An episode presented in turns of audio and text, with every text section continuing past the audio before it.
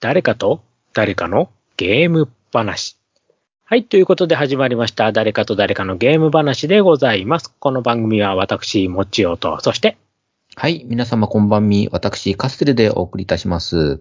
はい。ということで、カステルさん今日もよろしくお願いいたします。はい。はお願いいたします。はい。じゃあ、それではですね、えっ、と、早速、えっ、と、今月も行ってみたいと思いますが、まず最初、今回はですね、えっ、と、本編に入る前に、いつものように、ツイッターのハッシュタグ、誰、はい誰ゲーム話ですね。はい。あの、こちらの方をつけてつぶやいていただきました。コメントの方を紹介していきたいと思います。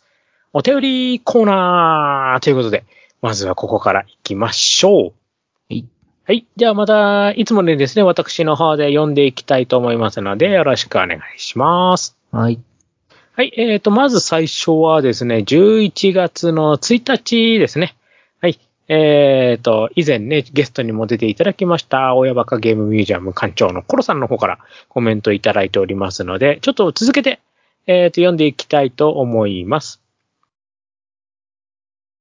誰々ゲーム話29回のリスナーさんからのお便りで、思いがけずゲーム的テーマトーク祭りの話題が上がり、本当にちょっとだけ泣きそうになりました。自分が無我夢中でやったことが誰かにしっかり覚えていてくれて、またやってほしいという思いまでいただけて本当にやってよかった企画でした。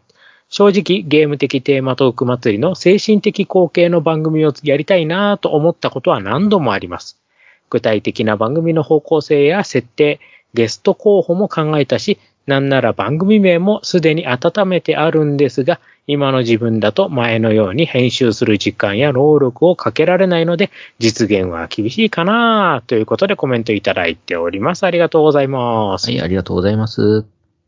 やっぱこう、ね、あの、前回の時にもちょっとお話ししましたけど、ね、こう、やっぱこう、企画、こう、ものをね、ちゃんとこう、覚えてていただけてるっていうのは、やっぱ私もすごく嬉しいですし、で、あれ？これ、話したっけかな？この番組の中で。ちょっともし話してたら、ちょっとダブっちゃうんですけど、この、ゲーム的テーマトーク祭りという、まあ、以前のね、えっ、と、私の番組と、あの、コロさんの方の番組と、で、こう、合同でやったものに関しまして、最初にですね、コロ館長の方からこれ話がありまして、ちょっとこういうのをやりたいんですが、ということで、始まった企画なんですよ。これ話しましたっけ？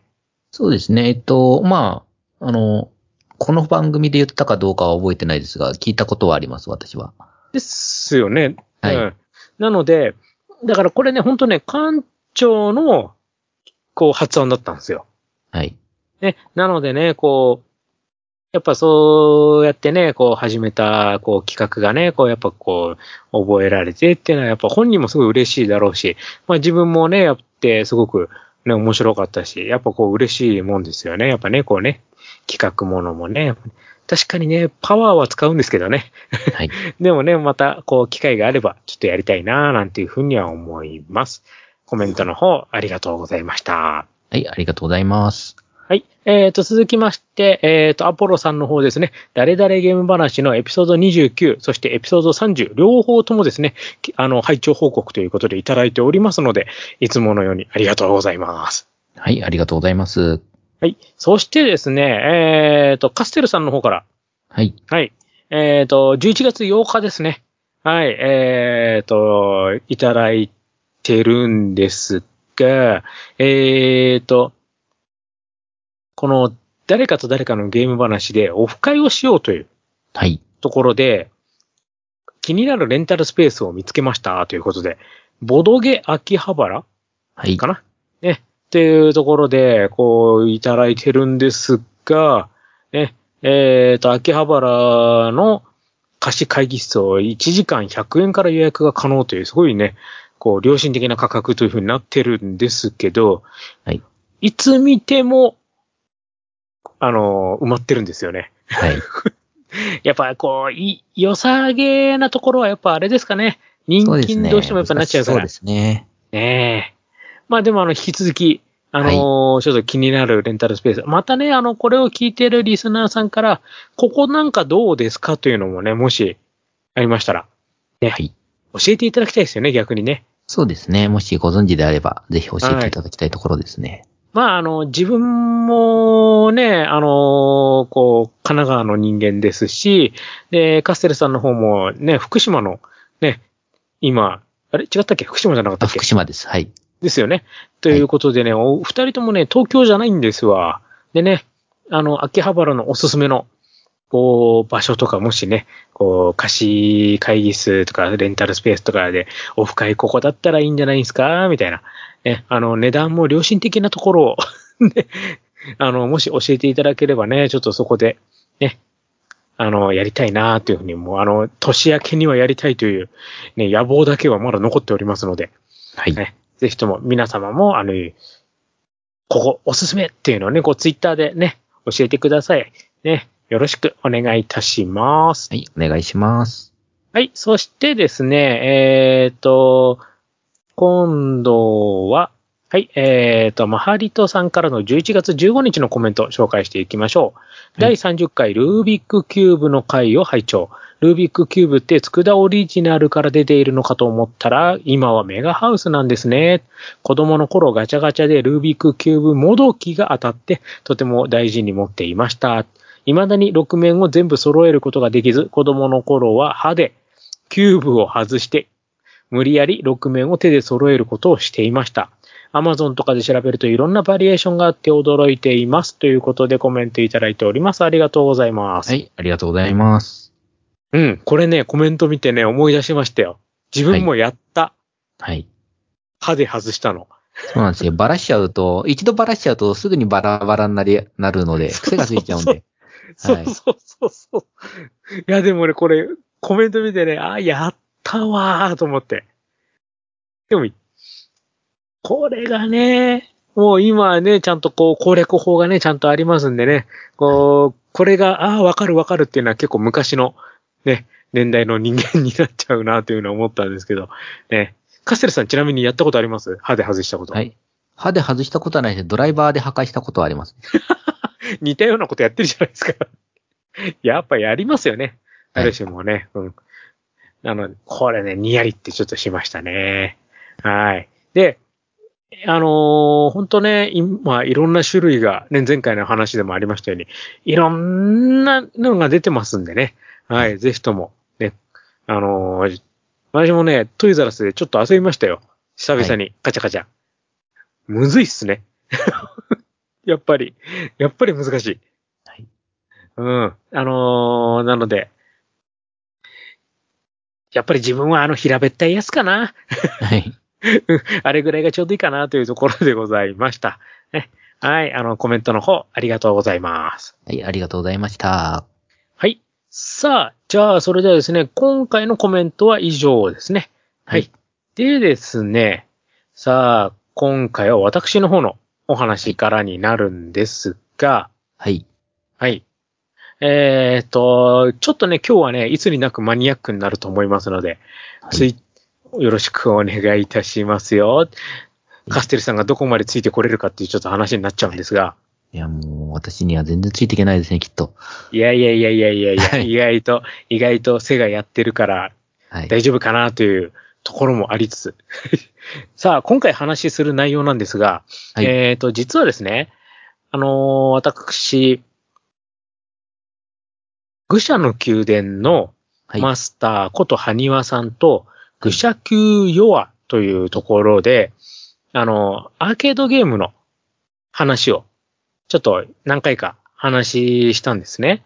はい。で、つい、まあ、この配信のちょっと前、あ、収録のちょっと前ぐらいのところで、その最後の回も無事配信になりまして、あの、一区切りという形にはなったんですけど、はい。そこでですね、チラってちょっと私言ったタイトルのゲームを今回ちょっとお話ししてみようと思います。えっ、と、今回はですね、最近私がアーケードゲームのハマっている、アレスタ。あはいはいはい。先人アレストですね。そうです。はい。先人アレスタをちょっと取り上げていこうかなとはい思います。はい。でですね、先人アレスタいきなり取り上げる前に、はい。アレスタシリーズってあ、はい。どれだけ出てるかっていう話をちょっと最初にしたいんですね。あ、じゃあもちろん最初はザナックからいいいきますよね。もちろんですよ。はいはいはい。もともと、はい。ねはい、あのー一番最初にコンパイル、ね、もう今ちょっとない会社なんですけど、コンパイルが出しましたザナック。はい。ね。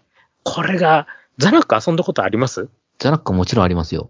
ありますよね。はい。めちゃめちゃ面白かったですよね、これ。そうですね。あの、本当に優秀なファミコンディスクゲームで。はい。ましてで。ね、あの、ザナックっていうところの下にね、AI って書いてあって、ね、こう、自分の打ったショットの球数によって敵のパターンが変わっていくという。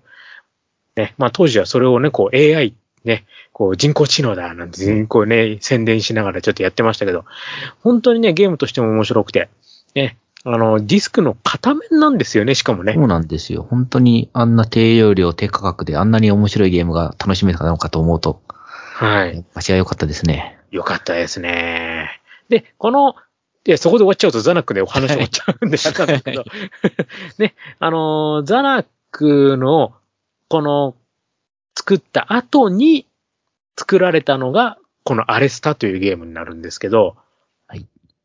これがですね、あの、最初に出たのが、えっ、と、ザナックが制作終了した後、もう一度シューティングゲームを制作しようっていう風にコンパイルの中で盛り上がったところに、セガからシューティングゲームを作ってほしいという依頼が来たところからアレスタっていうのが始まっていくんですね。ほで、一番最初にアレスタっていうのが出るのが、セガのマーク3用になります。で、これが、あの、1メガのロムカセットで、FM 音源ももちろん対応してて、全6ステージのものになるんですが、これがね、面白かったんですけど、個人的におすすめなのが、これの次なんですよ。はい。アレスタのはい。MSX 版。ああ、はいはいはいはいはい。はい。これがですね、2メガのロムカートリッジ。はい。最初の、このセガマーク3版は1メガなんですけど、MSX になると2メガになるんですよ。容量が増えるんですよ。で、ステージも追加されてて、はい。えっ、と、全8ステージ。うんさらにオープニングとかでもビジュアルシーンとかも追加されたりとか、すごいね、派手なんですよ。エフェクトも派手になったりとかして、爆発のあのグラフィックとかも派手になったりとかして、かなりね、手が加えられてるものでございまして、はい。この MSX のアレスタ、自分は初めてアレスタってこっちでやったんですよ。そうですね。私もアレスタ自体は MSX 版ですね。そう。だからね、このね、セガマーク3版やってなくて、ちょっと飛び越えての MSX 版をやって、これがね、面白かったんですよね。はい。で、さあ、こ、ここまではね、ここまではまだいいんですよ。はい。だんだんマニアックになってきますよ、今度。はい。アレスタのはい。外伝ってやったことあります？アレスタ外伝はゲームギアでしたっけ？いや、その前に MSX2 のディスクステーションの中に入ってたやつ。?M2 か。M2 は残念ながら私持ってなかったので、デあィスクステーションは、やってないですか？はい。実はですね、アレスタの外伝として、MSX2 のディスクステーションっていうね、あの、はいコンパイルが出してた、あありましりましたよね。はいあれの中にあったんですよ。で、これがですね、和風な、はい。あのー味付けに変わりまして、時期も、なんかもう、忍者みたいな強化服ををつけて、それで戦うみたいな感じになりまして、はい。で、この和風な世界観が今度、メガドライブのムシャアレスタ。はい。で、さらにその後の電人アレスタ。っはい。ていう風に和風なアレスタシリーズっていう形で繋がっていくんですね。そうですね。えっ、と、正当なアレスタ、えーあの SF のあのシューティングっていう方は MSX2 でアレスタ2っていうのが出てくるんですよ。もで、その MSX2 も、これもディスク3枚組だったんですけど、う、はい。これもね、全8ステージですごい面白かったんですね。おお、しかもね、喋るんですよ。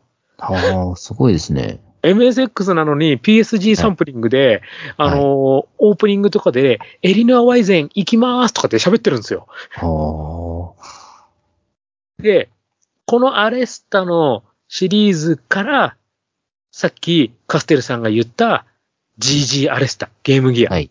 に繋がっていくんですよ。はい。だから、このアレスタシリーズって和風アレスタとうん成功法アレスタっていうね、こう2系統に分かれてくるんですね。そうですね。ね。で、この成功法のアレスタがなぜかゲームギア版でこう、ゲームギアのアレスタ、ゲームギアのアレスタ2っていう風に、はいこう、そっちで展開されていくっていうね、ちょっとね変わった流れなんですけど、はい。で、さらにそれとは全く別に、スーパーアレスタっていう、こう、スーパーファミコン用のうん。アレスタとかもあって、実はアレスタっていっぱい出てるんですよ。そんなに出てたんですね。そう。で、でです、でです。はい。この、今言ったアレスタ、いろんなのが出てるって話したじゃないですか。はい。これをまとめたのが、今、プレイステーション4とスイッチで出ているアレスタコレクションっていう、おーこういうのが出てるんですよ。そうなんですね。はい。で、このアレスタコレクションっていうのが、えっ、と、セガマーク3版のアレスタに、ゲームギア版のアレスタ1に、で、えっ、と、あと、マーク3版のアレスタの海外版はい。ですね。さらには、オリジナルのゲームギア版のアレスタの続編、GG アレスタ3という、はも入って、全部で5本のアレスタが一つのソフトになってるっていうアレスタコレクションっていうのが出てるんですよ。あ。おーで、で、です。でです、はいでです。この GG アレスタとかこういろんなのをね、こうまとめたアレスタコレクションを作ったのがはい。M2 っていうね、会社あなんですよ。はいはいはい。噂のですね。噂の M2 でございます。あ、知ってますね、知ってますよ。M2 はい異。色のね、あの、はいすごい得意な会社で、こう、マニアックなシューティングとか、そういうのを、こうね、今のハードにこう移植してくれて、ただ移植するんじゃなくて、いろいろこうね、そのゲームをより楽しめるようにっていう、こう、プラスアルファ、付加価値をつけて移植してくれるという、すごいね、こう、私みたいなオールドゲーマーにはたまらない、こう、会社。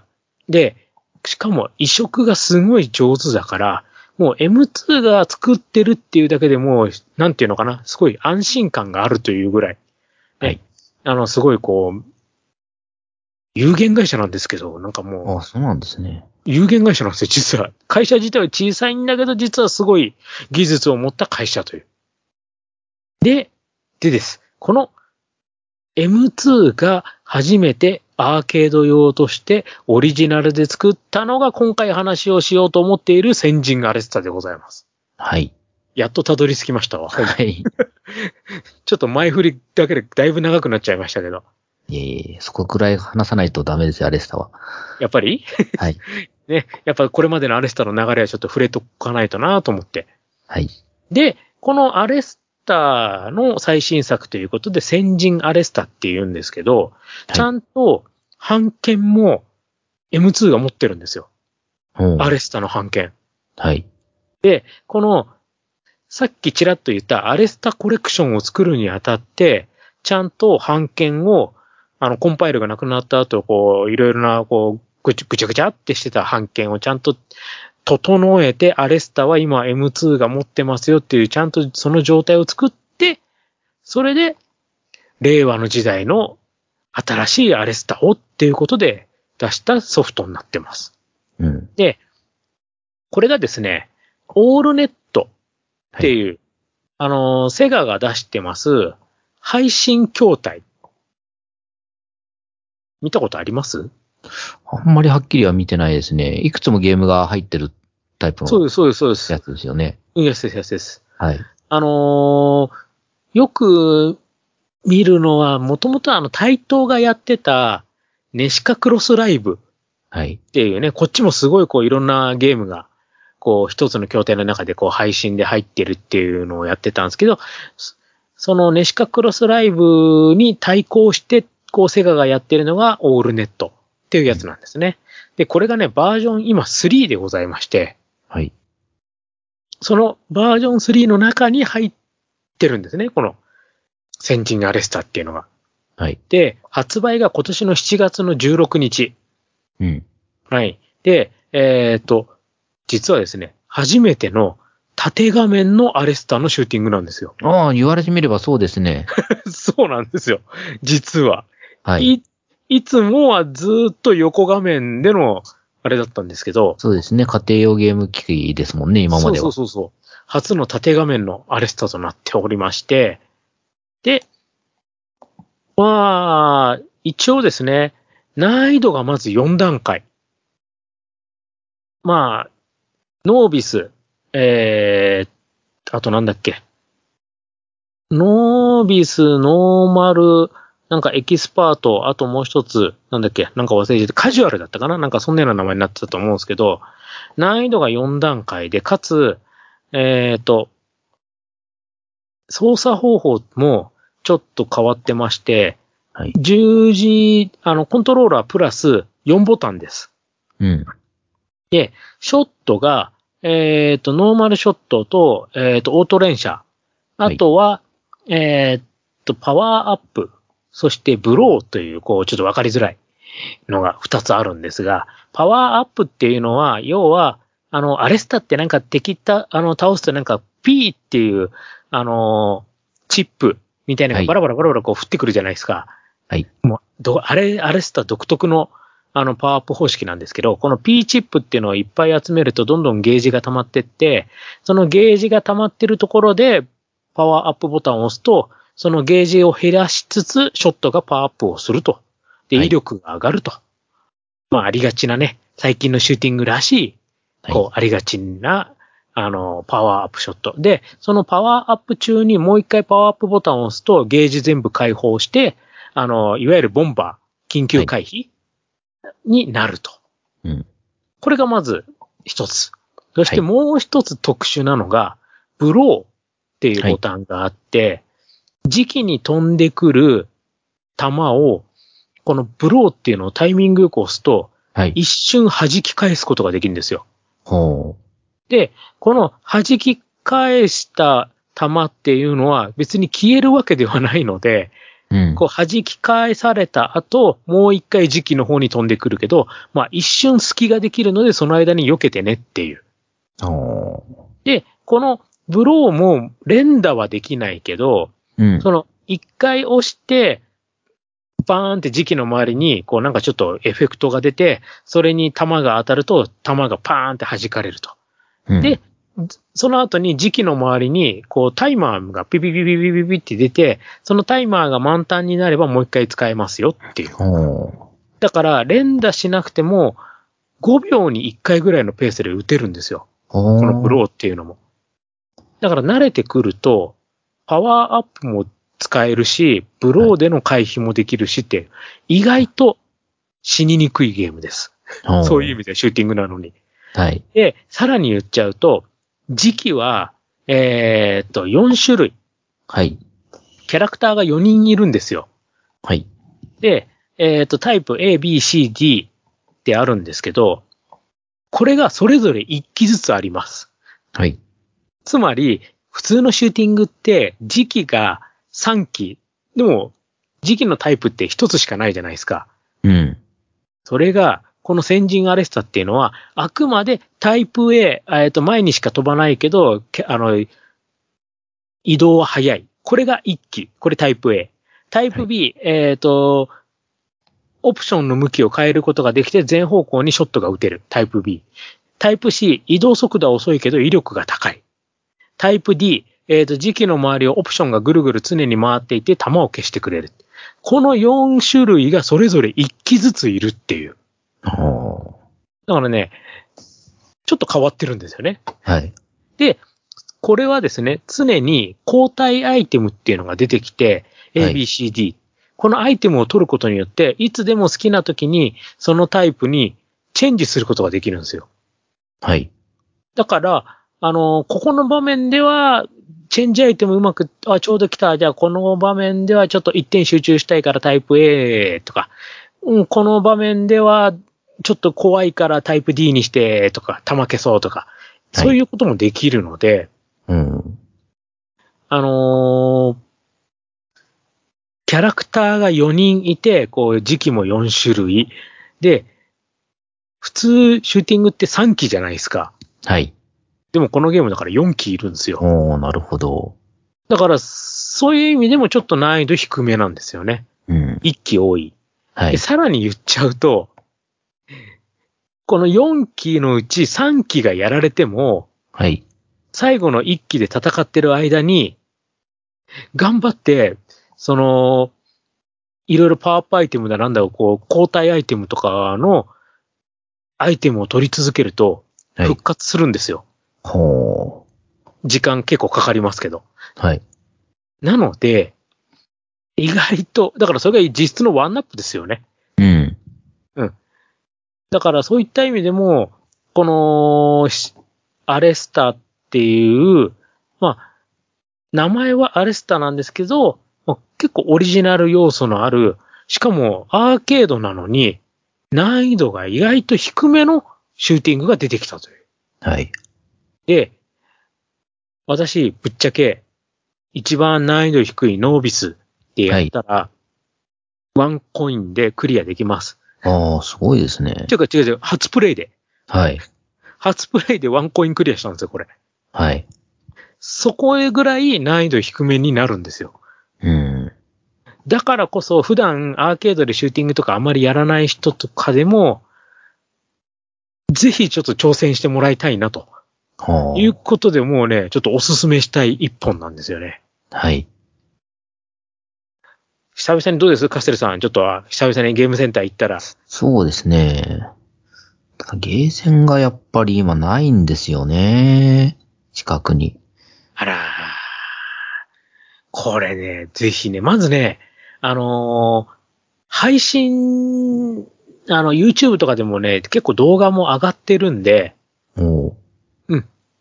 あのそういう配信とかもちょっと見てほしいですね。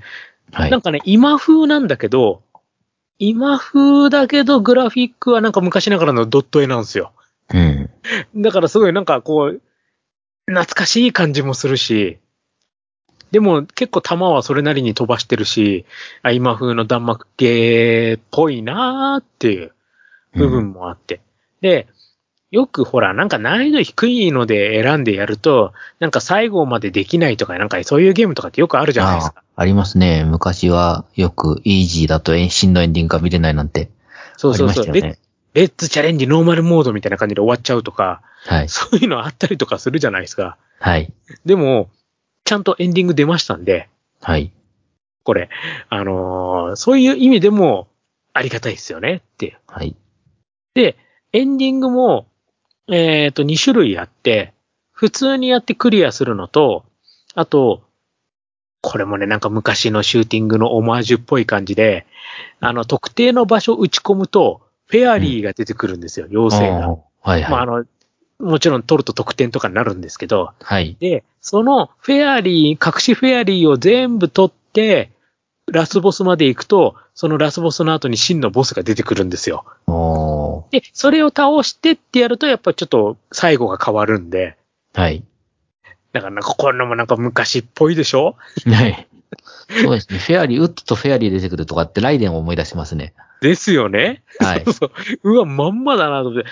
で、それがまた、その、ラスボスの、こう、真のボスの出る条件とかにもなってるっぽくて。はい。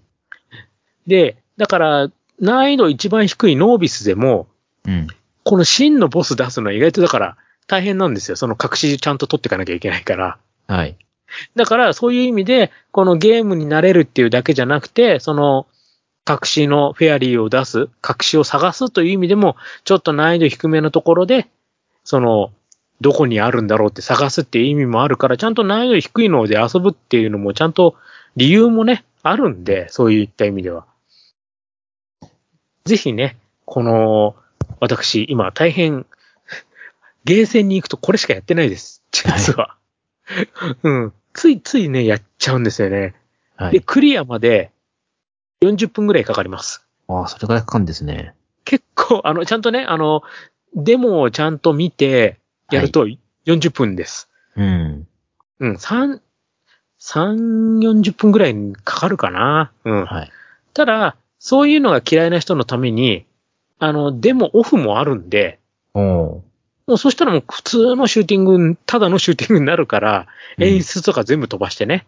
うん。だからそれもこう、いや、自分はやっぱりアーケードライクにっていう人のはそういうのもいいし、はい。いややっぱりキャラクターのね、セリフだなんだそういうのもちゃんと見ながらやりたいっていうんだったら、それをオンのままにしといてもいいしっていう。はい。いろいろできますんでね。そういった意味でも、ぜひね、ちょっと遊んでいただくといいかなと。さらに言っちゃうと、えっ、と、USB のコントローラー持ってる人は、あのーこのオールネットの筐体って、USB コントローラーの差し込む端子があるんですよ。ほだから、あの、レバーとボタンが苦手な人は、う。うん。あの、自分のお気に入りの USB のコントローラーさして、あ、ちょっと認識うまくいくかどうか、ちょっと、試してみないとってはいいうところなんですけど、一応その説明も、ホームページの方には書いてありますんで、ん。私なんかほら、レバーの方が、はい。ねうん、全然いけちゃう人なんでわざわざコントローラー持ってかないけど、やっぱりちょっとね、以前話しましたけど、はい。入力はね、何を使うかっていうのは人それぞれありますから、うん。うん。あの、コントローラー、USB コントローラーも一部のは対応してますって書いてあるんでね、ちゃんと、いセガのせホームページ見ると。なので、ちょっとそういうのも、あのーパッドでやりたい人っていうにも、ニーズにも対応してるという意味で、えうんぜひ、ちょっと遊んでみてくださいというお話でございました。はい。はい。もし、あの、ちょっと機会がありましたら、まず動画だけでもいいんで、ちょっと見てみてっていうなるほど。とこですね。で、気はいになったら、ぜひゲームセンターでチャリンと。はい。はい。で、えーっと、あ、最後にこれ言うの忘れた。あのー時期が4種類って言いましたけど、はい。それぞれキャラクターがいるんですよ。はい。で、4人でチームを組んで戦うんですけど、誰をリーダーにするかっていうところで、リーダースキルっていうのが実はありまして、そ、の最初に選んだキャラによって、例えば、えっ、と、タイプ A の場合は、えっ、と、アイテム取得時のエネルギーゲージの上昇率が普通よりも高くなりますよとか、えっ、と、タイプ B の場合は、交代アイテムキャリアの出現確率が、あ出現間隔が短くなる。だから、交代アイテムがいっぱい出るよとか。で、えっ、と、タイプ C の場合は、チーム全体の攻撃力がアップ。で、タイプ D の場合は、攻撃不能状態メンバーの回復が早くなると。こういうふうに。だ誰をリーダーにするかによって、また、なんていうのかな、ちょっと時期の味付けがちょっと変わってくるんで、おすすめはタイプ C。はい。ね。はい。やっぱりね、攻撃力上がると楽。うん。うん。やっぱりもう、ボス戦とかで明らかに違うんですよ。は打ち込んだ時のあゲージの減り方が。あ。はい。気持ちね、1.2倍ぐらいになってるかな、みたいな感じで。うん。やっぱり結構速攻で倒す時とかにね、だいぶ違うので、私はタイプ C の、まあターニャって言うんだけど、ターニャをリーダーにするのをお勧めしますね。まずは。うん自分実際ターニャでノービスやってワンコインクリアだったんで、はい。はい。なのでちょっとおすすめです。最後にこれ言うの忘れました。はい。ということで、今回は先人アレスタについてちょっとお話ししましたが、はい。はい。どうですか？カステルさん。そうですね。久しぶりにシューティングゲームがなんか盛り上がってきてる気もしますので、はい。はい。ちなみに行ってみようかと。同じ筐体にコットンとかも最新作出てますから、はい、そうですね。なんかそっちも気になったんですよ。はい。コットンロックンロールもはい。相変わらずですよ。一句ポーンっていう感じで。はい。このシリーズ変わんねえなっていう。もうそっちはね、横スクロールのシューティングですけどね。コットンはね。はい。はい。あの、相変わらずの、はい、ウィロー大好きなコットンが暴れまくっておりますんで、そっちも。はい。ちょっとね、ただね、難易度高いんですよ。うんでしょうね。うん、自分ちょっとやったんですけど、はい。うーん、ちょっとね、やっぱりこう、これまでのコットンユーザーに向けてっていう感がちょっとね、出ちゃってて、うーん、いや、取り上げるなら先人だろうな、とはい。いうことで、ちょっとね、先人アレスター。こっちの方が本当難易度的にはお手軽かなっていうふうにも思ったんで、はい。でも本当ね、シューティングがこうやっていろいろ出てきてくれるのは嬉しい限りでございます。そうですね。ねはい。あとは、大御所がね、まだまだ復活してこないから、はい。その辺がね、ね、コナミさん、って思っちゃうんだけど、コナミさん、いっぱいいいシューティング持ってるでしょ？っていう、はい。ね、そういう感じで。はい。はい。ということで、今回は、はい、先人アレスタについてちょっとお話しさせていただきました。はい。はい。ということで最後にいつもの言って終わりにしたいと思います。誰かと誰かのゲーム話では皆様からのお便りをお待ちしております。ツイッターのハッシュタグ、誰誰ゲーム話ですね。を続けてつぶやいてください。あの番組内で紹介の方させていただきます。あとはですね、えっ、と、メールの方になります。mochio.gamedaisukidx アットマーク yaho.co.jp となっております。はい。ということで、今回のお話はこの辺でという形になります。ここまでのお相手は私、もちおと。はい、私、カステルでお送りいたしました。今回のお話はこの辺で、また次回をお楽しみに。それではまた。失礼します。